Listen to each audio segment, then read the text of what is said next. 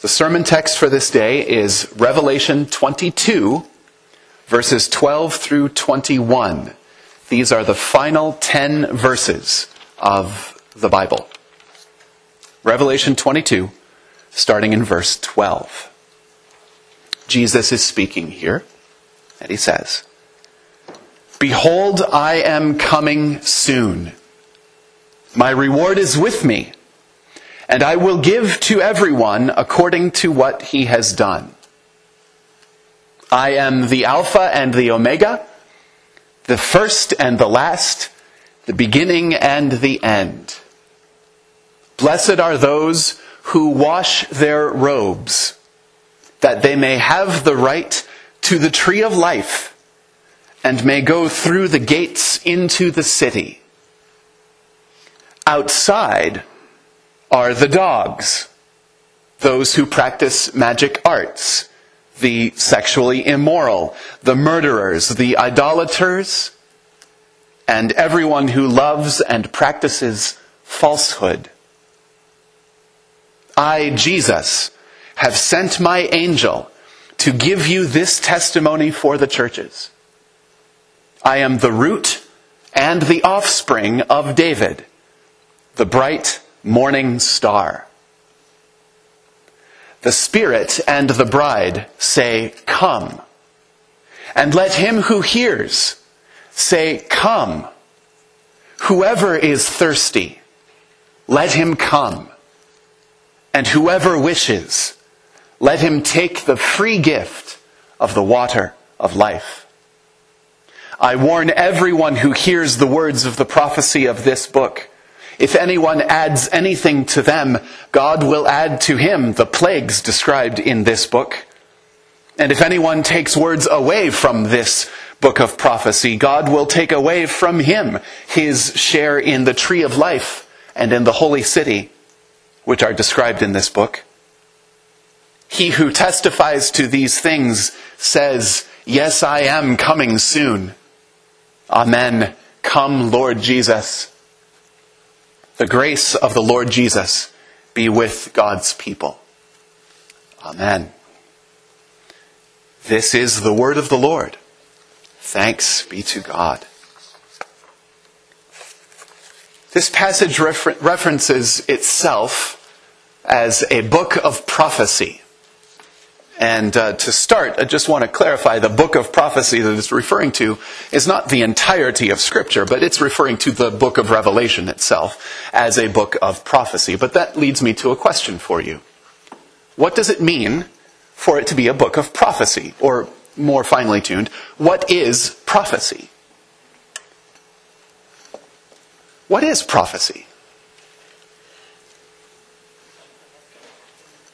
Something that is going to happen in the future. Okay? That's fair. What else comes to mind? What is prophecy about? Spreading the word and someone that God speaks through. A prophet is someone that God speaks through. Right, okay, good. Yep, yep, yep. Very good. Prophecy is um, kind of a strange idea for us, right? Prophecy is something that shows up in a lot of places in the Old Testament. Uh, there are many Old Testament prophets. In fact, in our Bible and theology series, there's going to be one whole questionnaire, quiz thing on the prophets, um, a whole section of the Old Testament. And uh, it came up in the Old Testament times. How do you know if a prophet is true or not? And the, uh, the, the, test that was applied to, to, to determine if a prophet's predictions were true was if they came true. And then you would know that they were a true prophet, which was great if you wanted to wait for the thing that they predicted to happen to happen or not. Uh, but in the meantime, it kind of left you wondering, well, are they true or not? But that's kind of it. A prophet's word is true if it happens, if it comes to pass. Okay? You know that God is speaking through that prophet if that thing takes place. And that's kind of, that's one of the points that God is speaking through individuals. It's not just someone saying, the Cubs are going to win the World Series this year. Notice how I didn't pick the Indians because they're not going to this year. Sorry. That's another ping pong ball. but if someone just says that, it doesn't mean anything. And even if the Cubs happen to do the win the World Series, that's great. But it's when God speaks through someone that says something is going to happen and then it comes to pass, then you know that that has been true, a message from God. Prophecy is really not uh, magical or mysterious like that. It's, it's God speaking through an individual or a group of individuals, perhaps, about something that will happen. But the emphasis is rarely really on what will happen. Because until it happens, you don't know if it's going to take place or not, and you have to decide how you're going to live in response in the meantime. I believe that most of the time, when Scripture addresses prophetic things, it tells us something about what's going to happen in the future, but the emphasis is really on what happens here between now and then. So Revelation is a book of prophecy that says something about what will happen at the end when Jesus returns. But it's not just about painting a picture for us of what that will look like. It's about saying something about how we should live today between now and then. So um, this is this has kind of been a complicated topic. Prophecy has for a number of years, and the the way that um, the way that it has been interpreted, especially the book of Revelation, has been very uh, complicated and convoluted over the years, too. Um, and all of that kind of plays a background role in how we approach a passage of Scripture like this. Um, there have been many attempts throughout Christian history to kind of unlock the secrets of Revelation and figure out what all the different symbols mean and what the numbers represent. Um, fun story. In our, in our own tradition, in the Church of God, uh, we have, uh, at the beginning of our, of our history, in the 1880s, 1890s, there were a group of leaders in the Church of God movement that, um, that looked at scriptures like what's in Revelation and in Daniel, Daniel in the Old Testament and some other places in the Old Testament, and found numbers and uh, symbols and things and interpreted them in such a way that they took all the numbers and added them up and got the number, the year 1881. It's there in Scripture. And that was marvelous because that happened to be the year that the Church of God began, 1881. And lo and behold, we have found ourselves in Scripture. Now, there are two, uh, two kind of issues with this. Number one, well, there are a lot of issues, but number one, we were not the first group of Christians to try this. There had been other groups before the Church of God that added up the numbers differently and came up with 1854 or 1867 or whatever. A lot of them in the 1800s. It was kind of in the air at the time. And then secondly, the really kind of fun thing uh, is that for the for our Church of God ancestors to do this and add up to 1881, they started. They, they, found all these numbers in Scripture and added them up, but they had to have a starting point to to add up to 1881, and they started with the year 270 uh, as kind of the end of when the New Testament church uh, ended, and, and then there was this period of darkness until 1881. And from 270 to 1881, there was a really long time of you know nothing and Roman Catholicism and all this messy stuff. But 270, from 270 on, and two, they kept emphasizing 270. And you know what happened in the year 270? Absolutely nothing. nothing of importance in terms of global Christianity. It was a completely arbitrary number that they said, well, if it's going to add up to 1881, we got to start with 270. There are a couple of issues with that. Anyway, all of that to say, interpreting Revelation is tricky. And again, I think uh, the, the emphasis is not so much about trying to predict what will happen, as if Jesus will return in 2052 or whatever we're up to now, thinking about the future. Jesus didn't even worry about that. He said he didn't even know when he was going to return. That was only known to the Father. In other words, don't worry about it. but worry about what's happening now, or don't even worry about what's happening now. Just take care of what's happening now in this in between time. So let's take a look at this passage, this last set of verses from Revelation 22. Not with an eye toward what they say about the end of time, but really what they say about how we should be living now. Because I think that's probably more fruitful for us. How can these words about the end of things change life now? Jesus says he is the beginning and the end, the first and the last, the Alpha and the Omega. Everything that happens happens within the scope of his vision, within the scope of his influence, within the scope of his life. Everything that takes place in our lives is visible to Jesus. It is part of his story. He says, Blessed are those who wash their robes. Blessed is a word that just means happy or fortunate. It doesn't translate well into English. It's the same word that Jesus used in the Beatitudes back in Matthew 5, the, the, the Sermon on the Mount, the beginning of the Sermon on the Mount. Blessed are the poor in spirit, for theirs is the kingdom of heaven. Blessed, happy, fortunate. It's a word that just means, you know, things are going pretty well for you. You're in a pretty good spot. Blessed are those who wash their robes. Wash their robes. That's a phrase that we sang in this service in our heritage hymn, A Child of God. I have washed my robes in the cleansing fountain. It's part of our, uh, part of our vernacular, part of our language. But it's not about laundry. I have washed my robes is not about your washing machine and your dryer.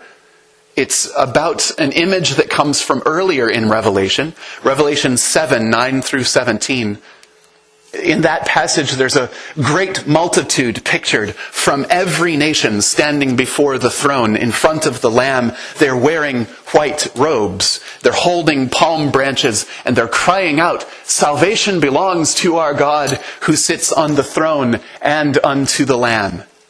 And these people, it says in Revelation 7, have washed their robes and made them white in the blood of the Lamb. Blood, of course, does not make anything white. We're not talking about literal washing here, like you would do with fabrics. Blood does not make fabric white. Blessed are those who wash their robes.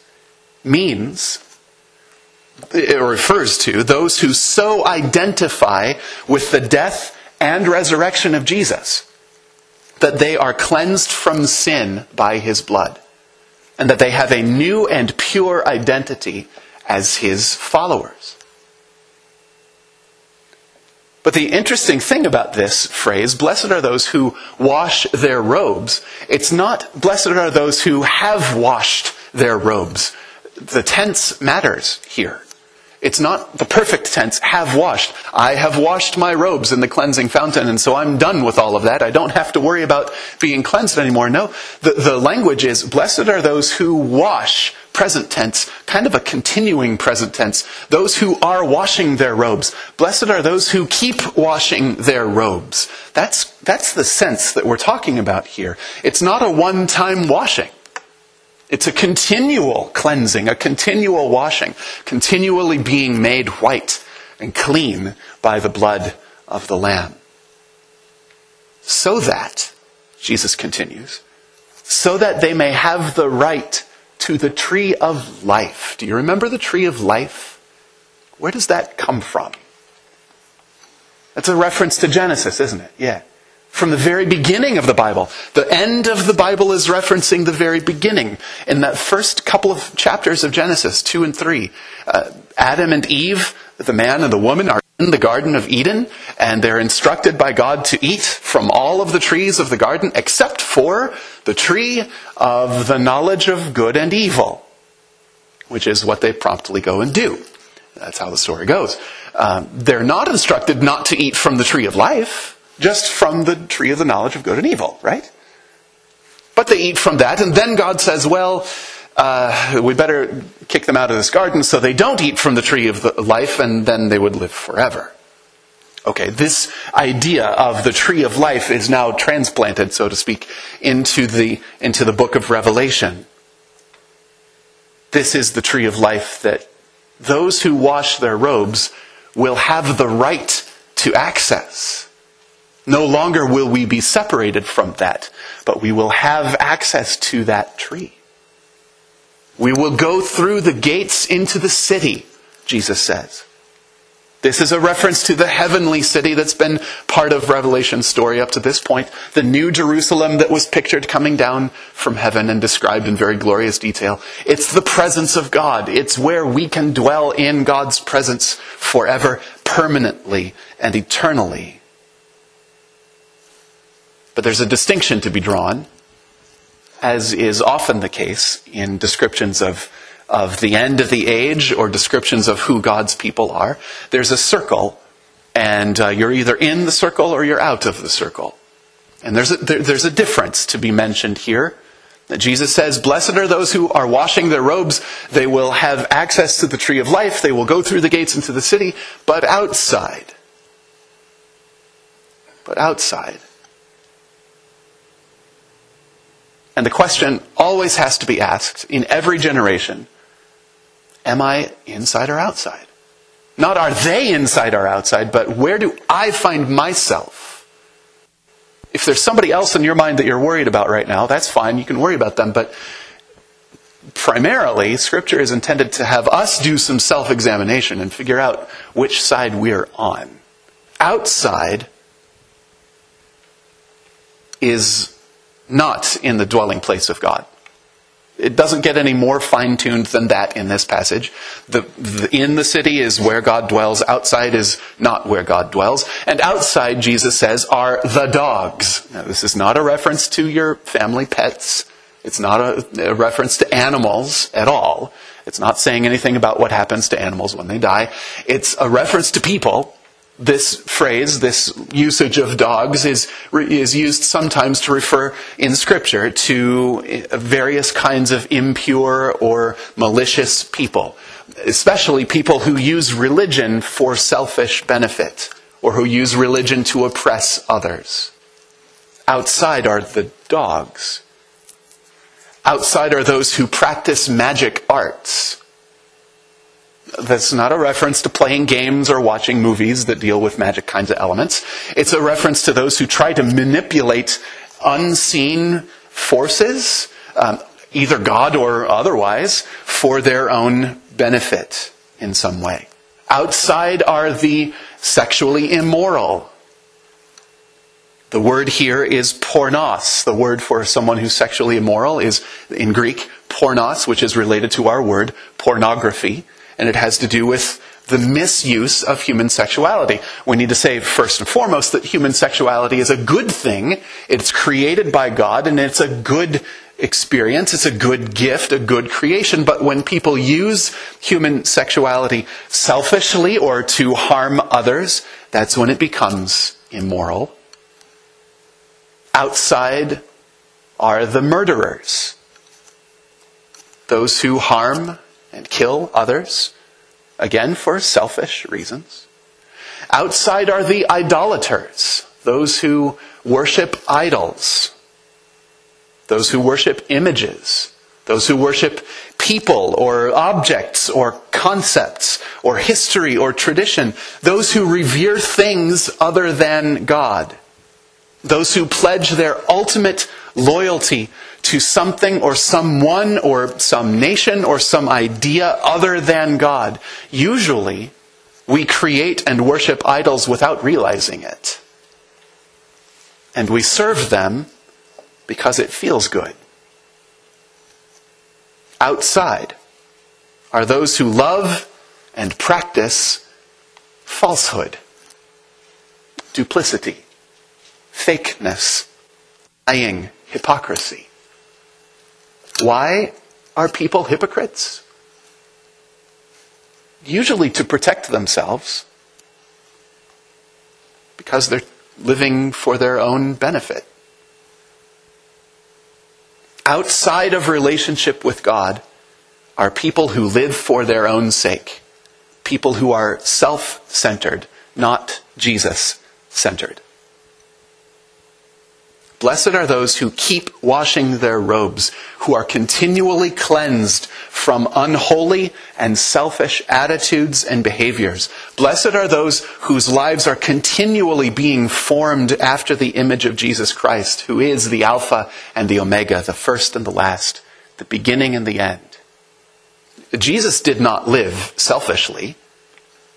He did not consider equality with God, Philippians says. Jesus did not consider equality with God something to be grasped, but made himself nothing, taking the very nature of a servant, humbling himself, becoming obedient even to the point of death on a cross.